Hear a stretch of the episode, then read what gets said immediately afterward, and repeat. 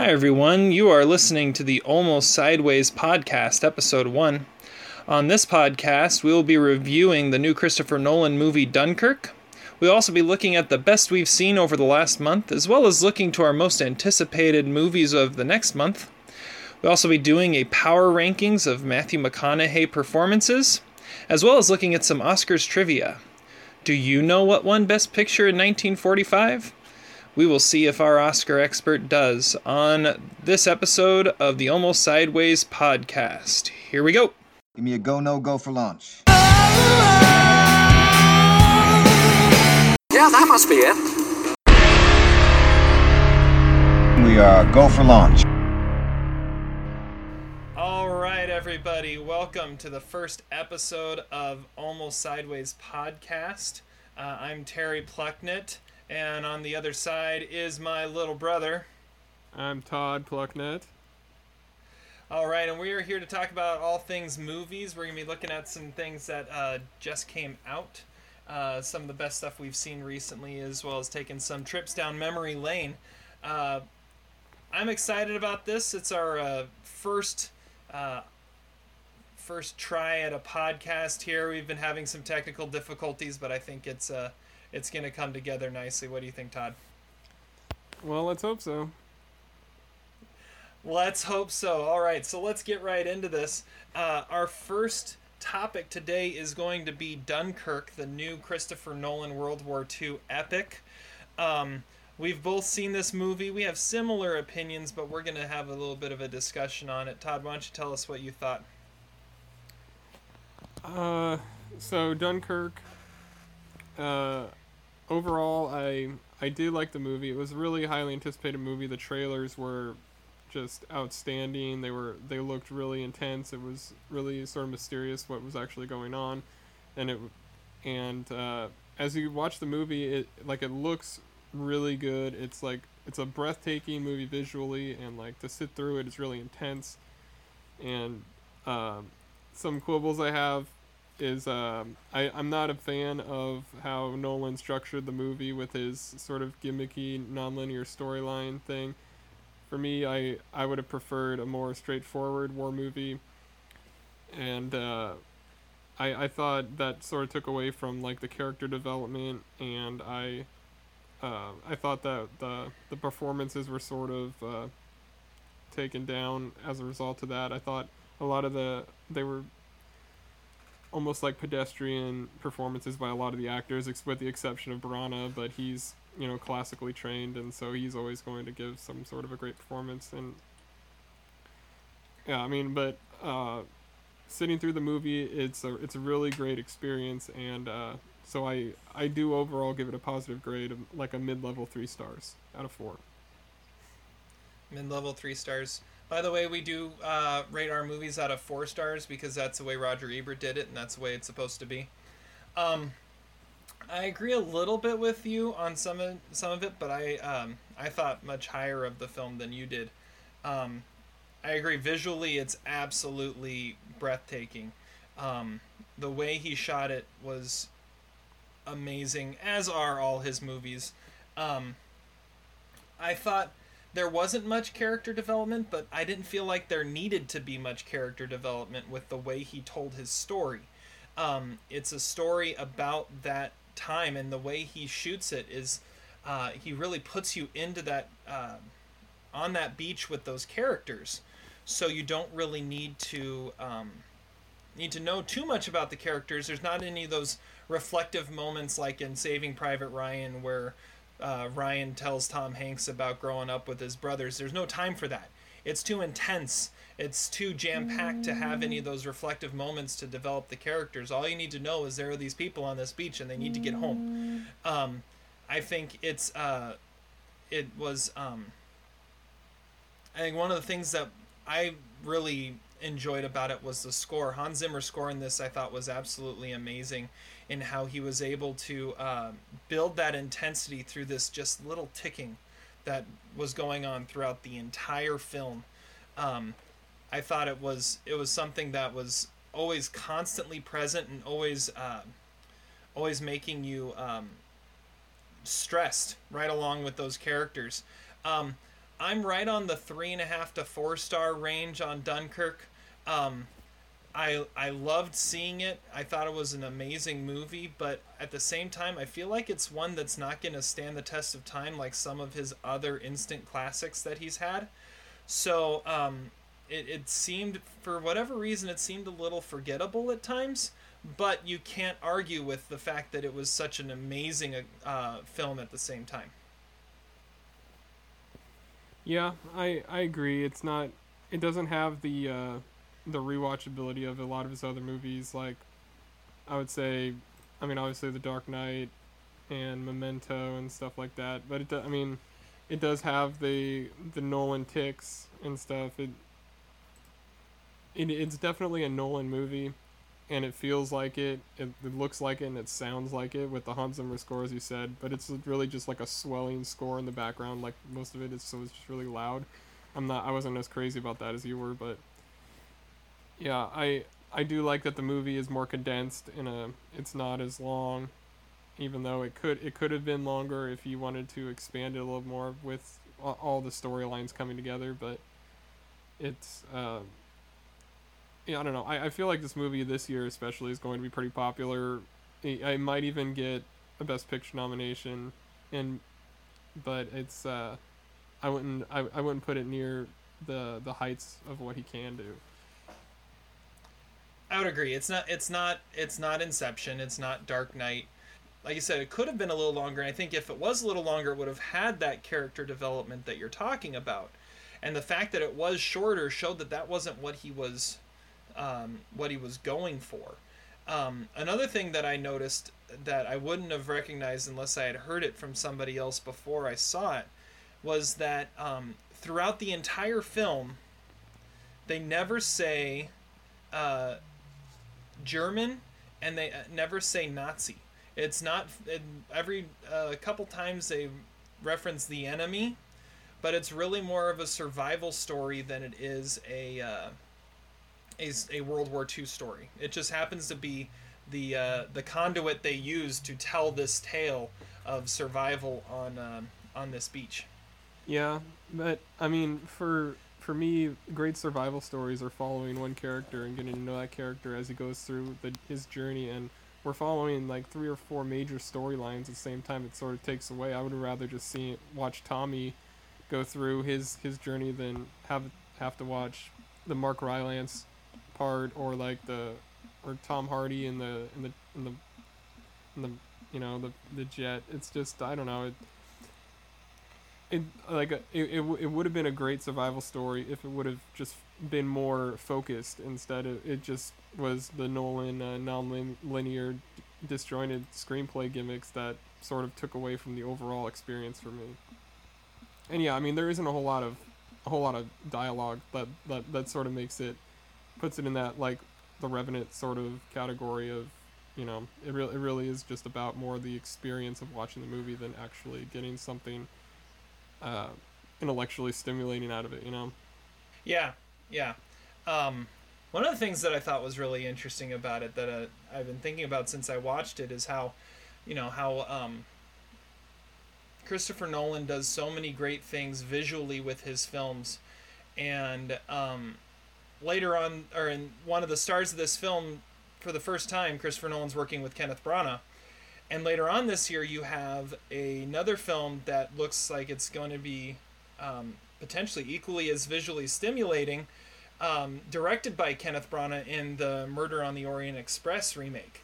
And uh, I thought that's kind of interesting how you've got Christopher Nolan um, potentially influencing Kenneth Branagh in the way he's shooting his next film. Yeah, I hadn't really thought about that. Kind of a cool idea, right? I suppose, but they're coming out at the same time. It could I don't know if it could have been if it would have worked like that, but it's a good thought. Um, all right, so uh, you give Dunkirk three stars. I'm giving it oh I'll I'll give it a low four star for right now. It might drop down to a three star or a three and a half star um, later on. Uh, so that is our uh, our review of Dunkirk. All right, we're gonna move on and talk about um, some something else that we've uh, we've watched over the last month or so. It doesn't have to be a, necessarily a brand new movie, but the best we've seen um, from the last month. I haven't had a great month of watching movies, but the best thing that I saw was uh, an HBO movie, barely qualifies as a movie, Tour de Pharmacy. It was, it's uh, ah, really, really funny, like spoof of cycling. It's done by the like uh, by the Lonely Island guys, the same the same crew that did the Seven Days in Hell a couple of years ago about tennis. This uh, I I don't know. I I just I just thought every part of this movie is so funny and actually has Lance Armstrong in like the perfect role. Like I, I didn't even know he was in it, but when I but when I saw him and saw what role he was playing, about you know all these um, these cyclists who are all doping, and how he's it, I don't it was everything about this movie I just loved so much, and I I, I watched that probably a few weeks ago, and uh, that was that was the best thing I've, I've seen recently. I get I, that was a, a three and a half star movie for me, and I mean it's only like forty two minutes long, but it's it's awesome. I still need to sit down and watch that one. Uh, I I really want to. I just haven't. I just haven't had uh, taken the time to to sit down and uh, and view Tour de Pharmacy yet. But that's one that's definitely on my list of watching very soon. Um, for me, the best thing I've seen. Well, I'd say this is the most surprising thing I've seen. Um, one of the things that uh, I get an opportunity to do when there's a little one in the house is watch a lot of uh, animated stuff and things like that. And just uh, this Friday, I believe, is when it happened. Um, the or maybe it was a couple days ago. Anyways, this in the last week um, on Netflix they released the 2016 animated movie Sing which I threw on because it was animated, it was uh, music, and the little squirt was going to be fully engaged by it. But it was such a good movie. It was so surprising. It was one that when I saw the trailer for it when it first came out, I said, "Really? They're making a movie? Really?" That was. It looked terrible. Um, but in watching it, it is such a such a good movie. It's got so much heart to it. You've got um, these uh, some amazing vocal talent. You've got Matthew McConaughey uh, as the as the main character. This little koala bear running a running a theater, trying to um, trying to fulfill his dream. Um, you've got Reese Witherspoon. You've got um, you've got oh let's see here who else Seth MacFarlane uh, is a little mouse um, and actually doesn't sound like Brian, which is but close. Uh, Scarlett Johansson, John C. Reilly, Taron Egerton from The Kingsman comes in. Apparently, he's got an amazing voice. You got Tori Kelly, Jennifer Hudson. Uh, then you've got guys like Nick Kroll, some SNL guys like Beck Bennett, Jay Pharoah, Leslie Jones, Nick Offerman is in it. You've got all these guys, and you don't expect it, and then it happens, and it's so much fun to sit down and watch. It's what some of the most entertaining 90 minutes you'll get um, uh, if you take a seat. Actually, hour 48. It's a very fast movie, um, but uh, three and a half stars. I got to. It was it was so entertaining from start to finish, um, of just watching these animals like do Animal American Idol. It was great. Yeah, I remember when that movie was uh, was coming out. I, I, I saw the preview and I was like, that doesn't look all that good. But I thought it was gonna be like a Golden Globes movie because they they def- they love their musicals too and stuff. I think it got a song nomination there. But yeah, it's funny. I, I didn't know McConaughey was in it. That so he had two quality animated movies last year. That's that's pretty cool. Kubo obviously the being the other one, which was in my top ten. Oh yeah, I still need to watch Kubo. Kubo's on Netflix as well. I should probably catch that pretty soon. Yeah, I'm looking Yeah, here. It got two Golden Globe nominations, one for uh, for animated motion picture and one for uh, one of the songs. So Right. um, yeah, definitely worth a watch if you haven't seen Sing. Uh, it's on Netflix now. Um, definitely worth worth checking out. All right, So we've looked back at the last month. Now we're going to look ahead at the month that is to come. Looking at the month of August, um, what the most anticipated film coming out in the next month is. Um, and my most anticipated film is actually something that has come out already, but it came out this month, so I'm going to talk about it, and I haven't seen it yet. And that film is Detroit. Um, it's uh, the latest film from Kathryn Bigelow, uh, who uh, garnered a lot of uh, notoriety recently with uh, films like The Hurt Locker and um, and Zero Dark Thirty. Uh, she makes this movie about um, uh, riot in uh, Detroit in the '60s during uh, all the civil rights movement. Uh, it it looks dark. It looks gritty. It uh, is a movie with a message. All things that uh, Kathryn Bigelow has shown recently that she is a master at telling. Um, starring uh, Anthony Mackie, John Boyega actually doing something other than Star Wars in between his films, which is something rare for Star Wars people to do. Um, but I I'm really interested to see how this film turns out and if it if it's as good as it looks. Um, it could be something that's up for the awards at the end of the year that we're talking about um, when come uh, January February. Yeah, I'm with you. That that movie is one of my top anticipated. I have not watched it yet, but I plan on doing it really soon.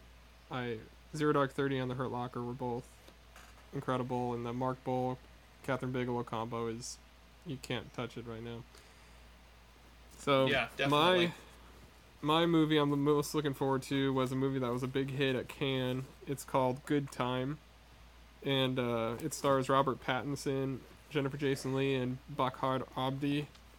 It's by the the Safdie brothers who did a couple indie movies, Heaven Knows What, which is an Elisabeth Moss movie I really liked a couple years ago, and Daddy Longlegs. It's about a bank robber who's trying to save his little brother and like being chased by people throughout the city, and it looks really dark and really realistic and the these guys movies are really sort of uh, really ground in reality and sort of depressing but this one actually looks like it has somewhat of a budget so it's not going to look as grainy as the other ones but it was a huge hit. It apparently had a big standing ovation at Cannes it won it won an award and uh, yeah it, it looks awesome I think it comes out on August 11th I'm not sure how wide of a release it's going to get. Hopefully, something big because I'm really intrigued by Robert Pattinson recently, especially because he showed that he actually is a really great dramatic actor. I, I he would made my top five for The Rover, and uh, most of what he comes out now is he's actually shown to be a really good independent talent and a really good indie lead actor. Do you think he will ever uh, break that stereotype of being the Twilight guy? I mean, it's gonna take him like getting a nomination, right? I mean, sort of the same thing with Kristen Stewart. She won the France's equivalent to the Oscar for Best Actress for a movie a few years ago, but she still has yet to break through in America because people just keep seeing her like that. But they both have such great talent. I think that eventually they will, but it's it's gonna take some time because that's so ingrained into their head because they did five movies, you know. Yeah, I mean it, it's it's one of those. I mean, is he is he gonna be Harrison Ford or is he gonna be Mark Hamill? I mean, it, that that's really well, he's the two already done- he's already of way how past Mark Hamill. He's like Robert Pattinson's had like four or five really good performances. Hamill really hasn't. He hasn't he hasn't done a whole lot of anything.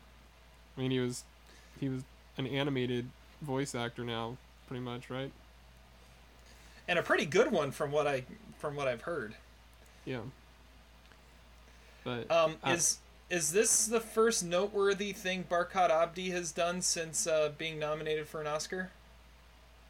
Uh, the only thing I think I saw him in since was uh, Eye in the Sky. Remember the uh, movie about the drone pilots with Helen Mirren and Alan Rickman? Did you see that movie? I did not see that one. No. And Aaron Paul was in it too.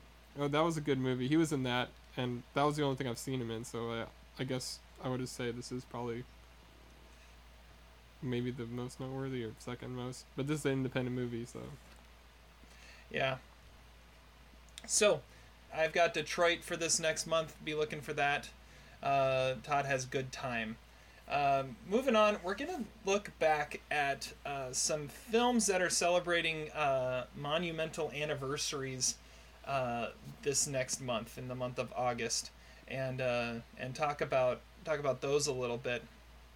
Uh, Todd, why don't you start with uh, with one of your anniversaries that that you are you're seeing come up in the next month? So coming up, ten years ago, I came across a little movie uh, at the Independent Theater near me, and it was called Rocket Science. It's directed by Jeffrey Blitz, who the only thing he had done before that was the documentary Spellbound, which was about the spelling bee. This is a movie. Uh, it was a, it was a indie comedy about a high school debate team, and uh, the most noteworthy thing about it was uh, Anna Kendrick was had her pretty much her breakout role in this. She was nominated for a Spirit Award, and like I I love everything about the Spirit Awards. I wa- I usually watch everything that gets nominated for every category, and so I watched this, and I was like really surprised, and like I was like that girl talks really fast. She's really interesting. I kept thinking that when I was watching the movie, and then like over the next few years, like or two years later, she got an Oscar nomination for Up in the Air. But like this is a good movie to go back and watch to see like where someone gets started because she was really young and she really just jumped off the screen in like the few scenes that she had. Yeah, it was it was a good movie. I gave I gave that three stars. Back back then, it was a high three stars, and I yeah I really enjoyed that movie. Yeah, and a movie that probably not too many people uh, know about or have seen. So that's a that's an interesting one, and uh, see where Anna Kendrick came from and see where she's at now. That's uh, that that's talk about Twilight. She's one that was in Twilight, but it definitely did not define her as she was nominated for an Oscar during the whole Twilight run. Uh, The first one I'm gonna, yeah, the first one I'm gonna look at is uh, um, 15 year anniversary of the film Signs. Uh, M. Night Shyamalan movie back when that still meant something. Um, this movie about a, a, a former priest uh, living um, with his family and aliens attack Earth um, and start making uh, corn corn circles and things. And uh, it's a movie that um, really is everything M Night Shyamalan can be when he's on top of his game. Um, you have Mel Gibson, Joaquin Phoenix. You've got little Abigail Breslin in one of her first roles. Um, the water's contaminated. The water's contaminated. Um, it, it's just one of those movies that the the intensity of it is so um, is so great throughout. It's one that I, as I was watching it, I thought it was it was going along great until you see the aliens. I always think that that kind of ruins it when it's this unknown thing that you can't see. It's always uh, it, it's always so much better. But as soon as it shows them, um, a little of it's lost. This is still a, a great movie.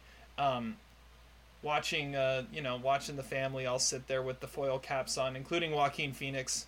Uh, it, it's it's a it's a film that I uh, I look back on and say this is you know if you're gonna put together a top five of M Night Shyamalan, um, it's got to it's gonna be right up there with uh, with Sixth Sense and Unbreakable, and I'm glad that he's finally getting back to uh, to making some good movies when with uh, Split coming out this year. Yeah, I'm not I'm not the biggest Shyamalan fan. I, I didn't really like Signs at all, but uh, his only movie I actually gave a positive review to was Unbreakable. But there are parts of Signs that I do appreciate, and I, I'm I'm with you about the about when you finally do see the aliens. It's just I don't know. I'm not I don't know. I'm not crazy about the movie. I I only watched it once way way back when, but I don't know. I didn't really like it. I think I'm more of a fan of M Night Shyamalan than most. I think I'm one of the few people in the world that actually really enjoyed Lady in the Water. So that kind of shows that I'm a I'm I'm more of a Shyamalan fan than than others. Well, at least that one had Giamatti, right? That's true. It did. Uh, I was also a big fan of um, his uh, television show that that was out a couple years ago, Wayward Pines. The first first season was amazing. Then it kind of went off the rails after that with the second season. But the first season of Wayward Pines was uh, outstanding with Matt Dillon and Toby Jones and uh, and Melissa Leo. Definitely worth checking out if you haven't seen it. I kind of think that uh, one one of the things I actually enjoyed more about Shyamalan was uh, even the happening because I feel like it was entertaining enough because everything about it other than the story was so bland that like the the acting was horrible a lot of the visuals were horrible but like the actual story was interesting and so it was just like you were able to focus on one thing and uh, like because I don't know Shyamalan kind of is like crazy in his head but the, that movie actually sort of clicked for me Yeah, I I still need to see the happening. That's one I haven't caught yet. But you get this idea that Shyamalan really wants to be Alfred Hitchcock, even to the point of having those little uh, those little cameos in every one of his movies. Um, except in Lady in the Water he was like a significant character Yeah, he, he's he's a he's a terrible actor, and and that's one thing. Lady in the Water, yeah, he's got he's a main major character in that, but still, I, I he he really wants to be Hitchcock, and every now and then he uh, he shows signs, ha, signs of uh, of getting there. Yes, thank you, thank you very much. See, I brought it full circle. We started in one spot, we went way off, and I brought it back. That's how that's how we do it here on the Almost Sideways podcast. just when you think you're out they pull you back in Exactly. All right, what's your second uh, second um, movie you're that's celebrating an anniversary? All right, 35 years ago this month, uh, Fast Times at Ridgemont High was released. And that is obviously a lot more iconic than uh, Rocket Science. Uh, there, there's just so much about that movie that is so funny and so rewatchable. If it's on TV, it's it's hard not to just sit through and watch it. Sean Penn, just insane in his role. There, there's so many iconic moments where he orders a pizza in class, or, you know, obviously Phoebe Cates getting out of the pool and Judge Reinhold's watching her, and uh, oh, Jennifer Jason Lee is just great in that movie. It's it's one of those movies where like I always thought that every generation had their high school hangout movie. There was like uh, Rebel Without a Cause, and there was American Graffiti. This was the one in the '80s, and then obviously there was like uh, the current one would be like Superbad, but like th- this was the one that sort of defined the '80s party high school scene. Which there were a bunch of movies like it, but none of them really surpassed this one. The written by Cameron Crowe is one one of the coolest things he ever did, and yeah, it's just I love this movie so much. It, it's funny that you mentioned Superbad because Superbad has a 10 year anniversary this month too. Um, what would you say is is this decade's? Have, have we had one yet? Because you said Superbad, but Superbad is 10 years old. Uh, has there been a, a high school hangout movie of this decade? Well, the one that I would consider, but it's it was a really independent movie, was The Myth of the American Sleepover. I remember watching that and thinking that had a lot of the same characteristics as those other movies, but like hardly anybody saw it because there were no notable actors in it. It was really just small independent movie, but it was about it was the same type of thing about a group of kids in one area who were, you know, uh, out after school kind of thing, and it, it was really just like a hangout movie. The short answer to your que- to the question is no. Yeah, that that is correct. Okay, so my Okay, what- uh, my second um, second anniversary for this uh, for this month is this month marks the 20th anniversary of the Full Monty. Um, this was a film that I didn't watch until just only a few years ago. Um, I remember uh, always looking back at the 1997 Oscars race and looking at Best Picture, and you see you see Titanic and As Good as It Gets with Jack Nicholson. And you got Good Will Hunting with Matt Damon, Ben Affleck, and and Robin Williams. You've got LA Confidential, which is one of my favorite movies of all time. And then there was a Full Monty. It's like, well, where did this come from other than being the token British movie that always has to get nominated every year at the Oscars? So finally, a few years ago, I watched it, and it is such a fun movie. Um, such a strange one to be nominated for an Oscar, and I don't think it would. I think it would have a tough time getting nominated now. Um, but you've got uh, you've got this great cast of guys: Robert Carlyle, Mark Addy, um, Tom Wilkinson. Uh, that are just these average guys who decide to become exotic dancers to earn some money when they lose their job. It's it's such a strange premise for a movie, but it's so much fun and it has so much heart. Um, especially Robert Carlyle. Uh, his his role is amazing. Uh, it's it's just a fun movie, and you know what it's building towards at the end, and it's so much fun to see it come together. And I think that's why it was nominated because it, it was just this fun movie from start to finish. Yeah, I'm with you. I've only seen that movie one time, but uh, I did really enjoy it back when I watched it. It, and yeah, it really is the the British movie. It's uh, I mean, it's a lot of British humor. I I, re- I think Mark Addy is definitely the MVP of that cast. He's he's really good in that movie, and I I've always enjoyed watching him in the, like the random small roles that he has because he's he hardly ever gets like any notoriety, but he's my favorite part of that movie. Yeah, he, he's he's always great in everything he does. The the thing I always think of when I think of Mark Addy is A Knight's Tale. Um, him Okay. him with uh with uh, Paul Bettany and uh, and uh, I think it's Alan Tudyk is the other one. Um, that are the buddies of uh, of Heath Ledger. I, I always think of Down to Earth. He plays uh, Chris Rock's uh, butler, who's actually like a, who's actually from Michigan, but he has a British accent because he thinks it makes the rich people feel more comfortable. I, I really like that character. That, that's a that's a good one. That's a good one there. I haven't seen that movie in a long time.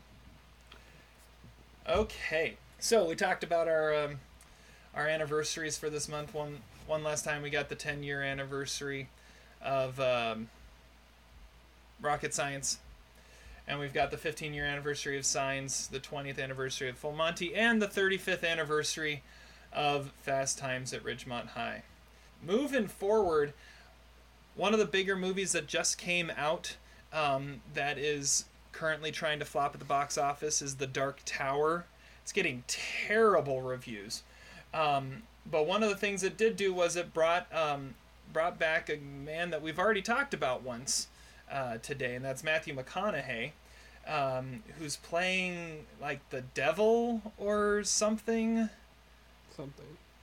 something i don't know um, but it brought us to thinking about a power ranking for our podcast and we decided to go with uh, matthew mcconaughey films. Well are we going with films or are we going with roles? I think we're going with roles. aren't we? Roles.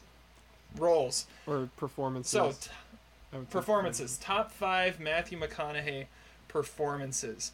Um, and todd you were talking about how uh, matthew mcconaughey has really kind of had uh, stages to his career Yeah, so McConaughey, he started out with like a very iconic like five minute role, and then after that he got sort of typecast into playing like courtroom dramas, and then it was he had his stage of romantic comedies, and then he sort of had this like bizarre resurgence where like he had like six movies come out in two years that were all just like really serious movies that really showed they could be an actor, and so and now he's sort of still in that range. It's uh, I'm always intrigued when he when he has a movie come out. Even Gold last year, lo- like looked intriguing, even though it was it, like just because he was in it. I mean, it was a lousy movie, but it's like he's he's had these like these like segments where it's like he goes through different types of movies, and now it's like he's actually making good movies, which I always thought he could, but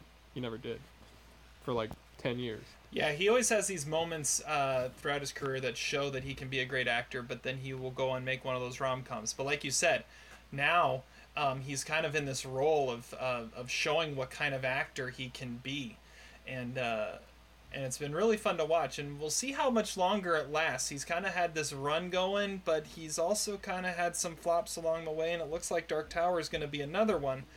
But we're looking back and seeing what his top five. Uh, top five roles have been. Uh, so we're gonna go back and forth, go, go from five to one. I think once we're done, we'll go back and look at some honorable mentions. Um, but Todd, why don't you start with uh, your number five Matthew McConaughey role? My number five is uh, The Wolf of Wall Street. It's a is not a big role. He's probably only in what the first twenty minutes of the movie, but he may he leaves an impact in that movie that is felt throughout the rest of the movie. And what whether it's him, uh, you know, pounding his chest and doing his humming or or whatever it is that he's doing, like everything about that character just is so fully fleshed out that it actually feels like a major character even though it's not. And he's he's i could not imagine another character or another actor playing that character and having it be that effective. And it, it was uh it was probably his third most most recognizable role of that year but he but it was just everything about that character was perfect Yeah, it really became the uh, the Alec Baldwin, Glengarry Glen Ross role of just kind of setting the stage for the entire movie, and being one of the most memorable things in the movie, even though only being in the first ten minutes of it. Yeah, and I Um, think if you go back, like you probably, if we were voting on the Oscars then, that like, or we're voting on the Oscars now that happened then, like I, I can't think that many people would overlook that supporting character. You know, the same way they would look at Alec Baldwin. You know, it's like it's one of the most memorable characters of the year. Yeah, that is true. For me, my number five uh, is one that I love. I'm again, I'm one of the few probably that does, but uh, my number five role for Matthew McConaughey is Ed from Ed TV. Um, it is a I love that movie, directed by Ron Howard, um, co-starring with Woody Harrelson as his brother.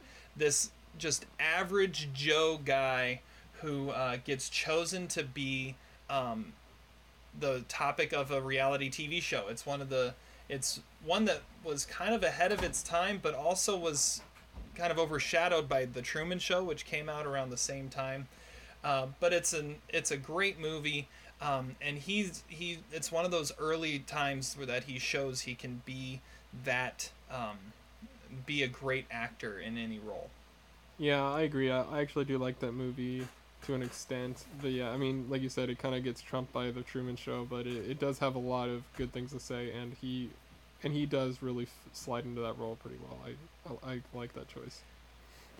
Well, and I, I think the Truman Show like goes so overboard in the uh, in the reality TV, um, you know, forward thinking. I don't even think we've reached the point where the Truman Show is a relevant thing yet. But Ed TV is something where you look back on it and the life that was lived by Ed and Ed TV.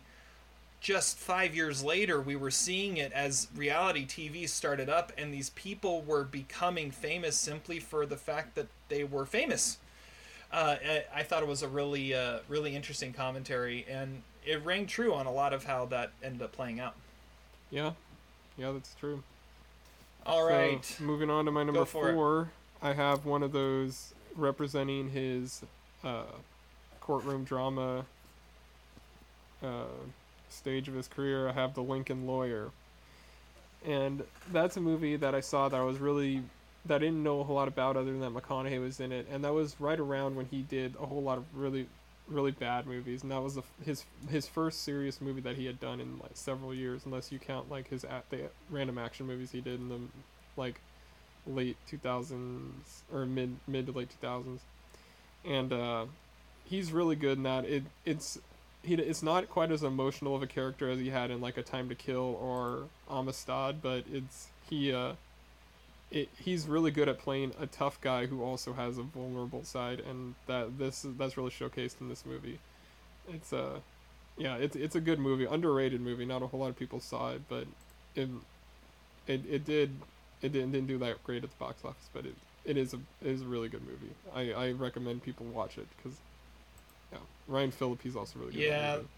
yeah, Lincoln Lawyer is one of the ones that I missed. I haven't, I haven't seen that one yet, but, but you're right. Everyone kind of points to that one as the, uh, as the turning point in his, in his career in a lot of ways. Um, my number four is actually one of the films you just mentioned in his uh, courtroom drama uh, vein, and that is A Time to Kill. Um, it, it's a it's a movie uh, directed by Joel Schumacher, one of the few that he didn't ruin in his direction, um, because it was something that he didn't have to do very much. Um, and uh, like you said, Matthew McConaughey has such an emotional role as he he kind of plays a modern day Atticus Finch, where he's fighting against the status quo. He's fighting against um, what is happening in the in the world around him, as he tries really an unwinnable case. Um, Samuel Jackson is amazing in it. You've you've got Kevin Spacey, Donald Sutherland, Kiefer Sutherland in a really small role. Nicky Um, Cat. Yeah, that's right. I, I love Nicky Katt.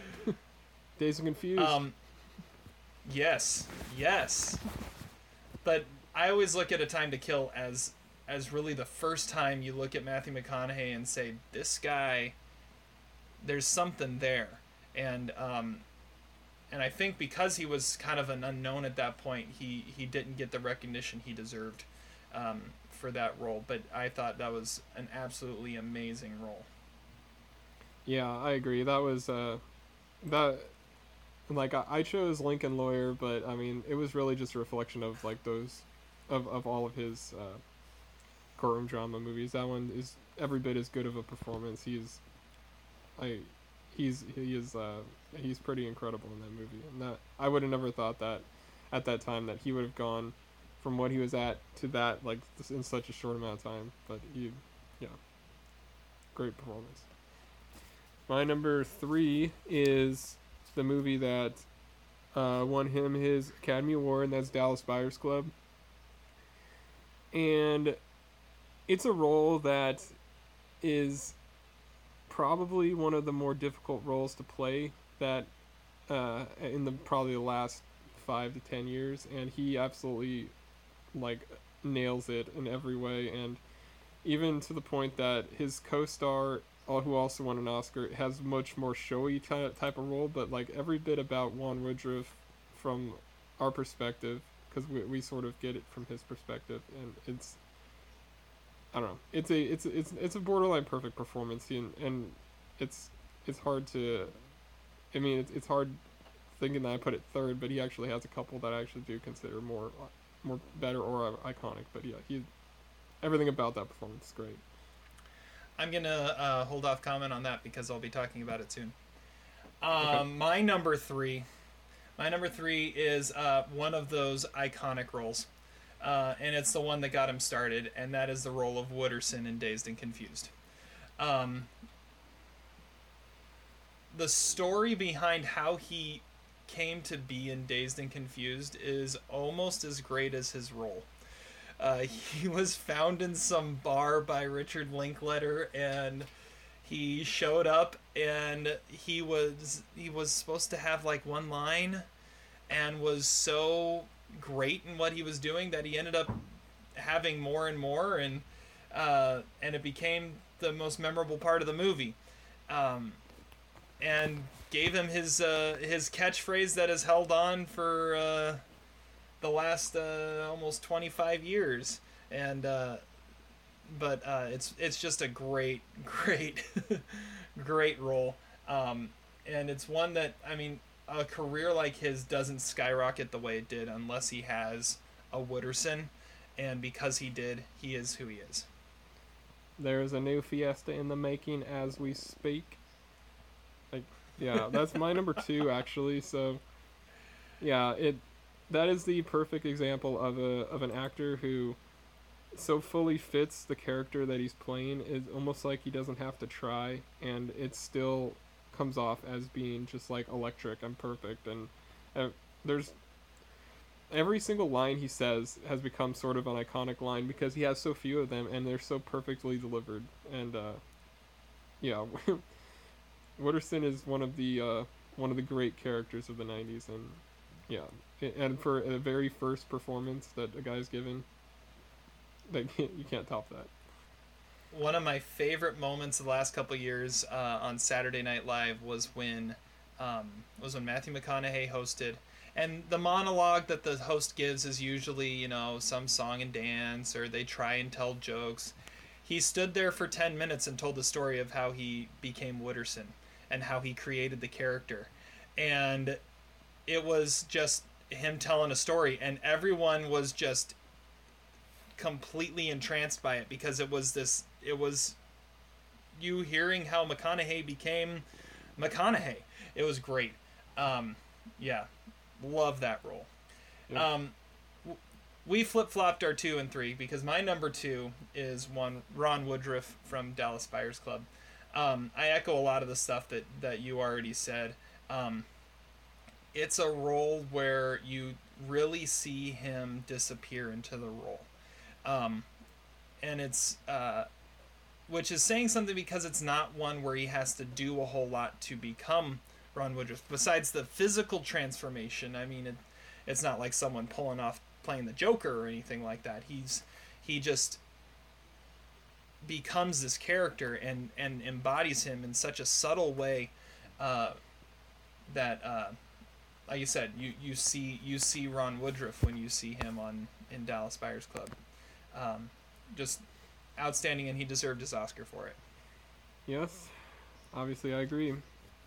And I think we both have the same number one. There was really no probably no uh, hesitation. True Detective, yes Rustin Cohle.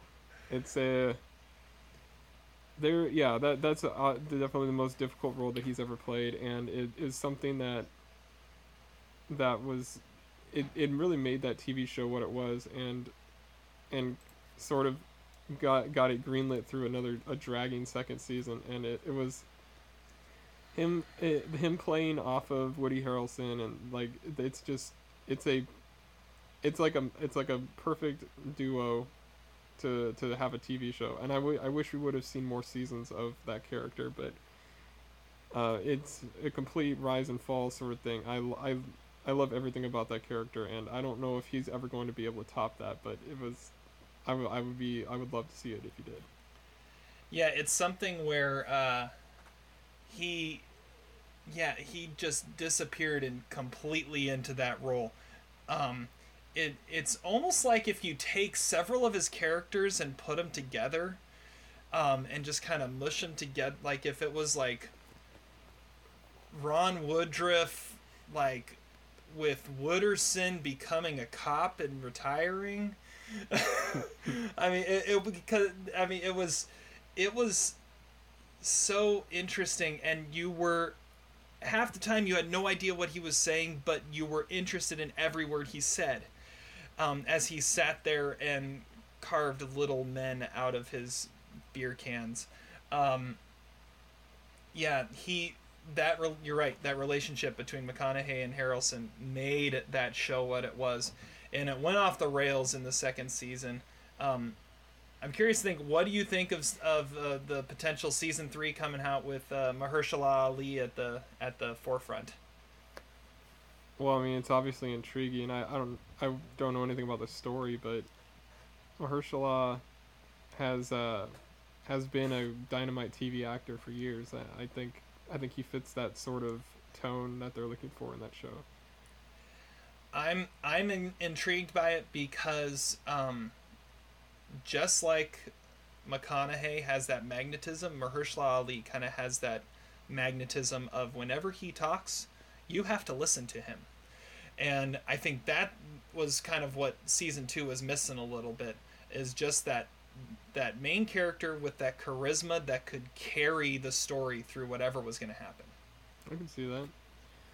I don't know. I I, I assume that he's going to be a cop, right? I mean, because that would go back. Because he, he I know he's made comments where like he's always cast as like an FBI agent or a cop or something for the longest part of his career, and then finally like Moonlight, he was playing something different. He won an Oscar. So I don't know. Do you think that he's I assume he's playing a cop because like all the main actors, all the most important actors that have been cast in True Detective so far have been cops or something, except for I guess Vince Vaughn.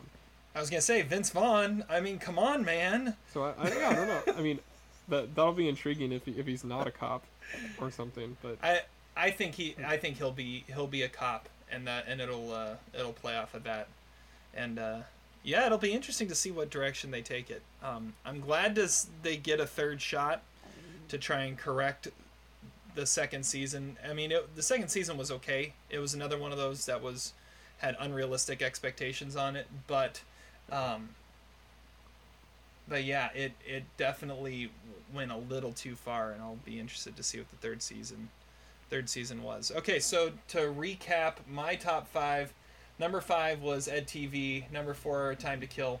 Number three, Dazed and Confused. Number two, Dallas Buyers Club. Number one, True Detective. Uh, run us through your list again one more time. Number five was The Wolf of Wall Street. Number four, The Lincoln Lawyer. Three, Dallas Buyers Club. Two, Dazed and Confused. And one, True Detective. All right. Uh, what were your honorable mentions? I, I think you say you had uh, two that came really close.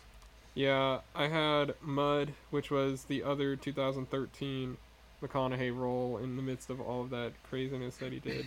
He was awesome in that. And then Magic Mike, which is another mo- another movie that he hardly had to try to play his character. It was just so similar to him, but it was he just, I mean, everything about that character was McConaughey, and it, yeah, another just great role that only he could have played that way. Yeah, I've got Magic Mike on my uh, on my honorable mention too. Maybe that's what Wooderson would grow grow up to be. Was Magic was the the character for Magic Mike? And I think he would have just kept working for the city. You know, dating those high school Yeah. girls. I love those redheads.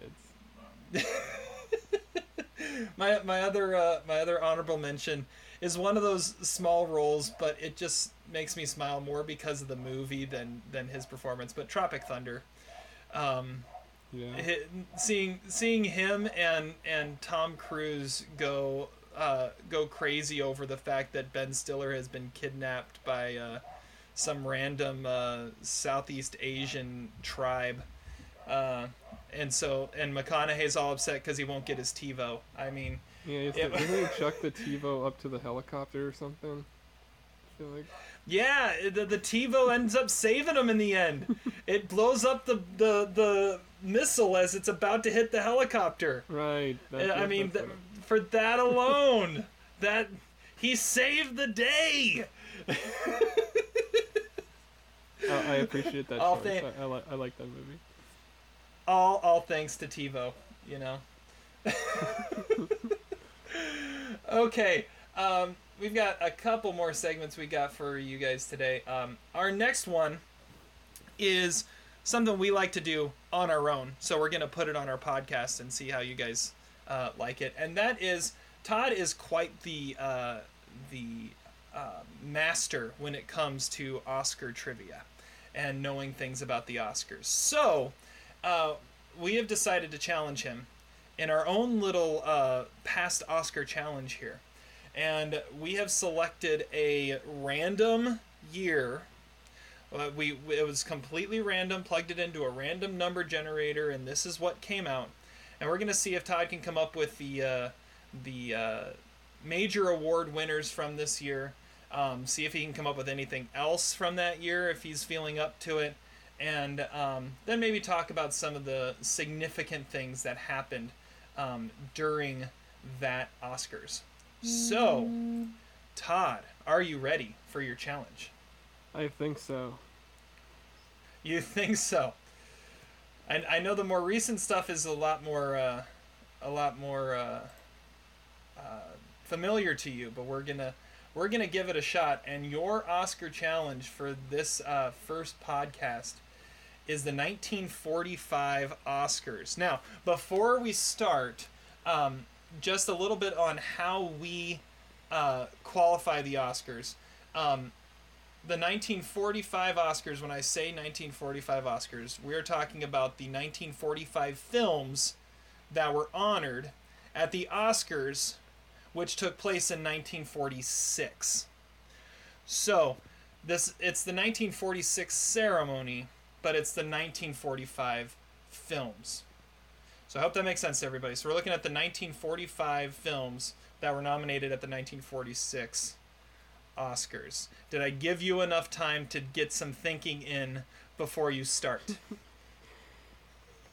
Okay. Yeah. All right. Uh, a lot of the oh yeah, a lot of the years in the mid '40s sort of blend together, but I, I okay. So, so let's start with picture. What was the what was the uh, winner of Best Picture in 1945? that was the Lost Weekend. You are correct. Do you know off the top of your head any of the uh, the Best Picture nominees that were nominated alongside The Lost Weekend. Well, I just watched Anchors Aweigh, and I know I was nominated, That's one. and I believe that was the year of Mildred Pierce. You are correct. Those are the only ones I know. I know for sure. Those are the only ones you know. Okay. Uh, let's see here. We will uh, we'll come back to that at the end. But we got three best picture best pictures. That's not bad. That's not bad. Let's look at best actor. well, Best Actor was won by Ray Milland from The Lost Weekend. You are correct. Do you have any Uh, others?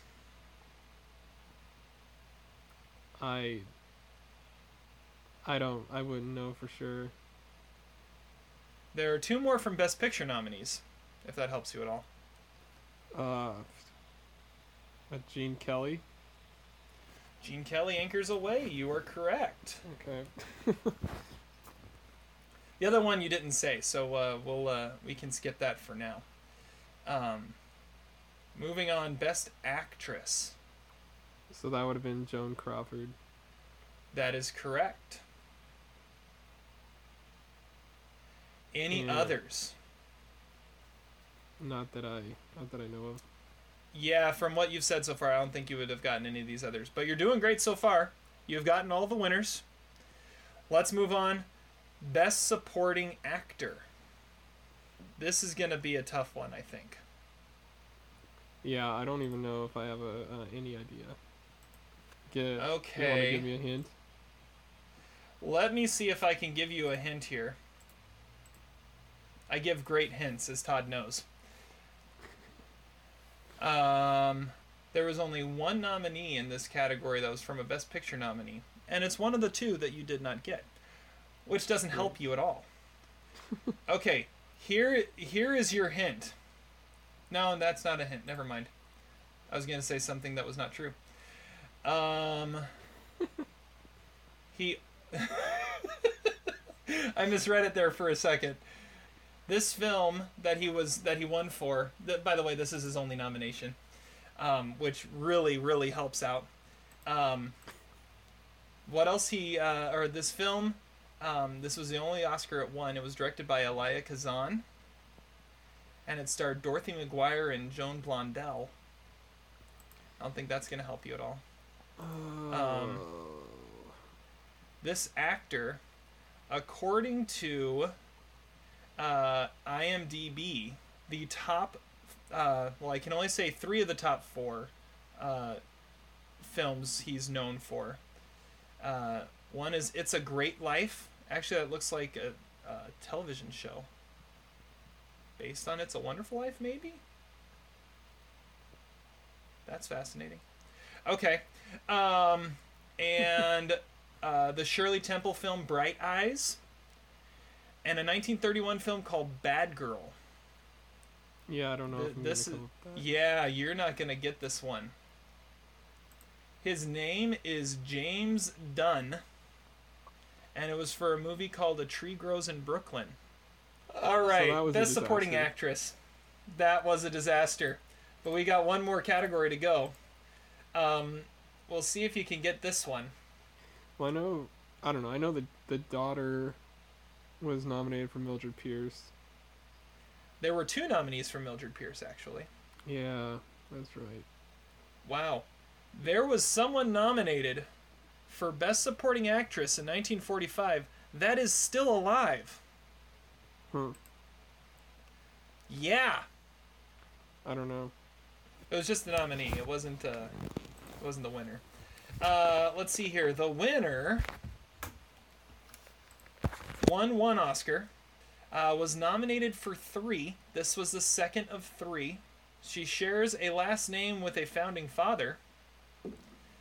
The film that she was nominated for, or that she won for, was directed by Clarence Brown and starred Mickey Rooney and Elizabeth Taylor. I feel like I've seen this movie. I don't know. This film ended up winning two Oscars for supporting actress and editing. was nominated for director, cinematography, and art direction. Uh, it is Anne Revere for National Velvet. Oh, okay. Yeah, I haven't seen that, but yeah, that's the movie about the horse. And the one that's still alive that was nominated that year is Angela Lansbury for The Picture of Dorian Gray. Wow. I know, right? All right, and you can get director, I believe.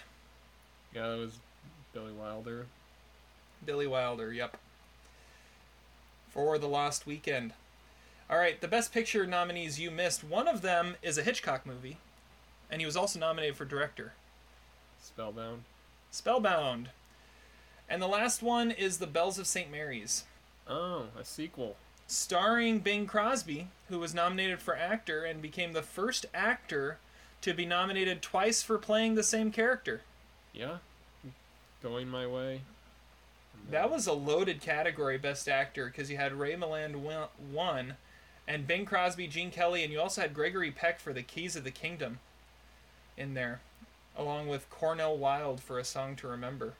Joan Crawford won over Ingrid Bergman for Bells of St. Mary's, Greer Garson for The Valley of Decision, Jennifer Jones for Love Letters, and Gene Tierney for Leave Her to Heaven.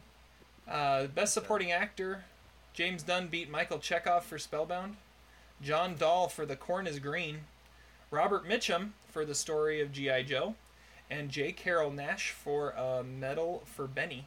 And supporting actress, Anne Revere beat Eve Arden for Mildred Pierce, and Blyth for Mildred Pierce, Angela Lansbury for The Picture of Dorian Gray, and Joan Lorring for The Corn is Green. I guess I need to brush up on my 1940s Oscars before I do this again. You you need to brush up. You need to brush up on that one for sure.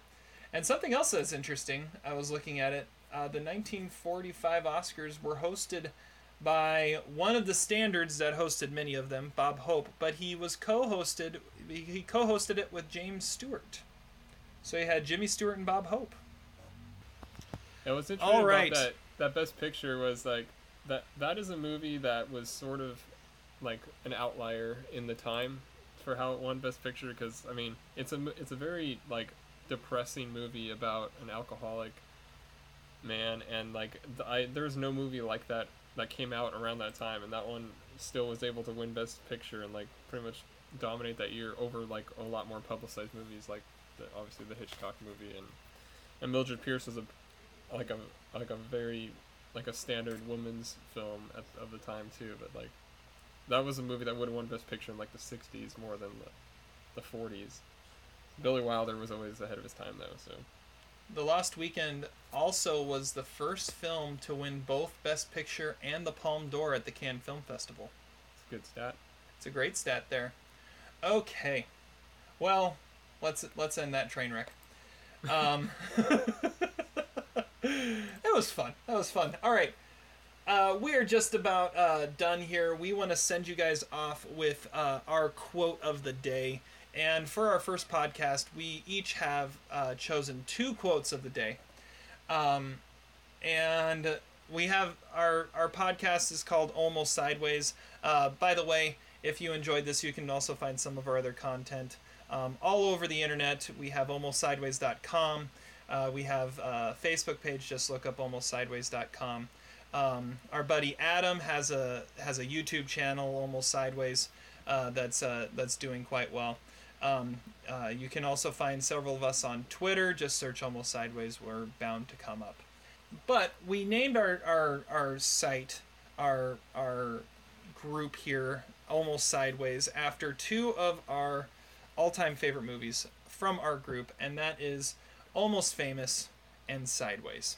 And so we thought we would leave you today with uh, uh, a couple quotes from each. So we've both chosen quotes from these movies that we are going to share with you uh, today as our quotes of the day to leave you at the end of our podcast. So, Todd, why don't you lead us off? Which one are you starting with? uh, i'll start out with uh, my sideways quote and this is uh, miles and jack there's a two-parter because the second part is uh, vitally important despite its simplicity. So they're driving down the street, uh, like going uh, into wine country, and Jack is sort of uh, asking dumb questions like, like why why is the Pinot like like why is it red and stuff like that. And but and so and eventually Miles is just like showing off his knowledge and he says no I, I just don't like the way they manipulate Chardonnay in California. Too much oak and secondary malolactic fermentation. And Jack says huh because that is how he always responds to Miles saying something really intelligent sounding and it's just like the perfect the perfect segment like whenever I watch that I just like awesome. it's one of my favorite parts I of think- the whole movie. I think at that point Miles just forgets who he's talking to and just thinks, "Oh, I can be myself around this guy. So I'm just going to spout out all the stuff about wine that I know and forget that he has no idea what I'm saying." And Jack is refuses to acknowledge the fact that he doesn't know something. he's an actor. All he has is his instincts. Exactly. Plus, you know, there was a tasting the night before, so Miles is uh, still not. A... That's true. That's true. Okay, well my my sideways quote um well probably it's probably my favorite comes from uh their first tasting together. And and Miles is uh is showing Jack how to do it. And he tastes it and he goes through what he tastes and he goes, "Hmm, a little citrus, maybe some strawberry, passion fruit. Oh, and there's just just the faintest uh uh soupçon of of like asparagus and just just a just a flutter of a like a nutty Edam cheese. To which Jack responds, "Wow, strawberries, yeah, strawberries, not the cheese." it, it, it's a it, it, it it perfectly encapsulates those two characters. I think both our quotes really encapsulate those two characters, which are what make that movie so amazing. Okay, so there's your sideways quotes of the day. Almost famous. Todd, go for it. All right, this is uh, Lester Bangs talking to William Miller on the phone. That's Philip Seymour Hoffman in uh, in all his glory and one of his best characters ever. He says, "The only true currency in this bankrupt world is the time you spend with someone when you're uncool." And that is just like something that is so interesting and so true and it never would have been put that way by anybody else but Cameron Crowe. It's a, it's a it's a perfect quote and something that I don't know. I always look at it that movie and it always makes me smile. Pretty much everything Lester Bangs says is is gold. Um, I'm gonna go with a quote that's probably one of my most quoted quotes from that movie, um, and that is uh, William Miller's on the phone with his mother, and Beth from Denver comes up and tells him about how his aura is purple, and he has just this beautiful purple aura about him. I can't hear the color purple without hearing Beth from Denver in my head. Oh, there's so many great ones you could go with. That's the one I did, I decided to pick for today. So there are quotes of the day. Um, any last thoughts before we sign off, Todd? Uh No, I got to go look at 1945. Yeah, there's some good movies there that you're missing. Yeah, National Velvet was always on my on my list of movies I had to see, but I never got around to it. So, so next podcast you'll report on uh, National Velvet, huh? Could be. Could be, could be. All right. Well, uh, uh, despite uh, the Fred Hayes show and Jack's back taxes, I believe that was a successful broadcast. We will catch you next time on the Almost Sideways podcast, and uh, thank you so much for listening. Uh, make sure you subscribe, and we'll see you next time. Catch you on a Monday. I have stopped caring.